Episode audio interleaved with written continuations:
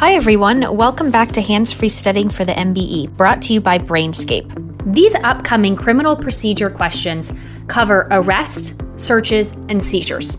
Okay, let's get started. Question 1 The Fourth Amendment has two major parts. It protects the right of the people to be secure from blank and blank, and it states that warrants must be supported by blank.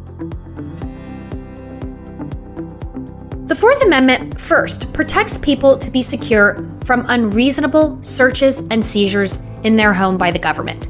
And it states that warrants must be supported by probable cause. Question two What are four key questions that you should ask when approaching a Fourth Amendment question? First, was there a search or seizure? And if so, was the search or seizure conducted by a government actor? 2. Was there probable cause? 3. Was there a valid warrant? And if so, was the warrant defective or did the police act in bad faith? And 4. Was there an exception to the warrant requirement? Question 3.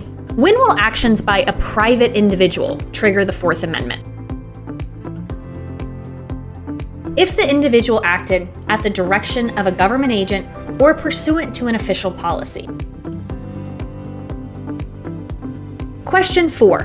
What constitutes a seizure under the Fourth Amendment? A seizure under the Fourth Amendment is when an officer, by show of physical force or authority, intentionally restrains the liberty of a citizen so that they are not free to leave. Remember, this is a subjective standard, and in this context, a seizure is also called an arrest. Question 5. What factors help determine if a seizure has occurred?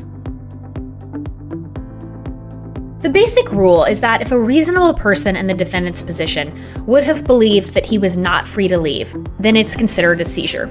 Some factors courts look at are whether there was a threatening presence of several officers, whether there was any display of weapons or physical touching of the person, and any indication that compliance with a request was in order.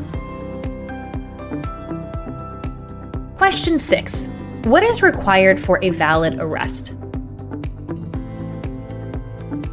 First, probable cause, and two, a warrant if the suspect is in their own home or another's home, absent consent or exigent circumstances.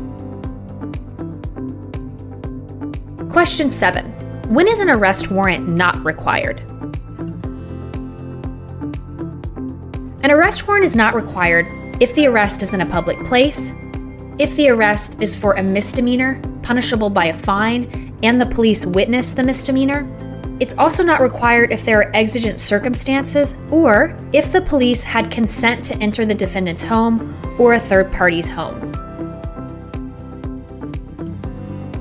Question 8 does an illegal arrest prevent the government from prosecuting the defendant?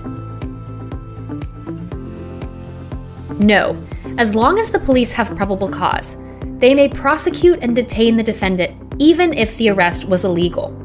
Note, however, that any evidence seized during an illegal arrest may be suppressed at trial. Question 9. When can the police stop an automobile? Unless the stop is at a checkpoint, the police can only stop an automobile if they have reasonable suspicion of illegal activity. Question 10. When can a private citizen make an arrest? If 1. A felony has been committed, and 2. The citizen has a reasonable belief that the person being arrested committed the crime.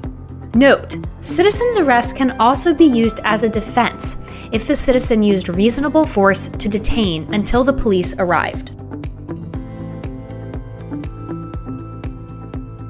And that's the end of your 10 flashcard study round. To reach full mastery, remember to study in Brainscape. Our mobile and web app uses the latest in spaced repetition techniques, allowing you to optimize your study time and track your progress down to the finest detail. Of course, when you're driving, cooking, exercising, or otherwise unable to navigate the app, be sure to keep listening to the rest of this hands free studying playlist.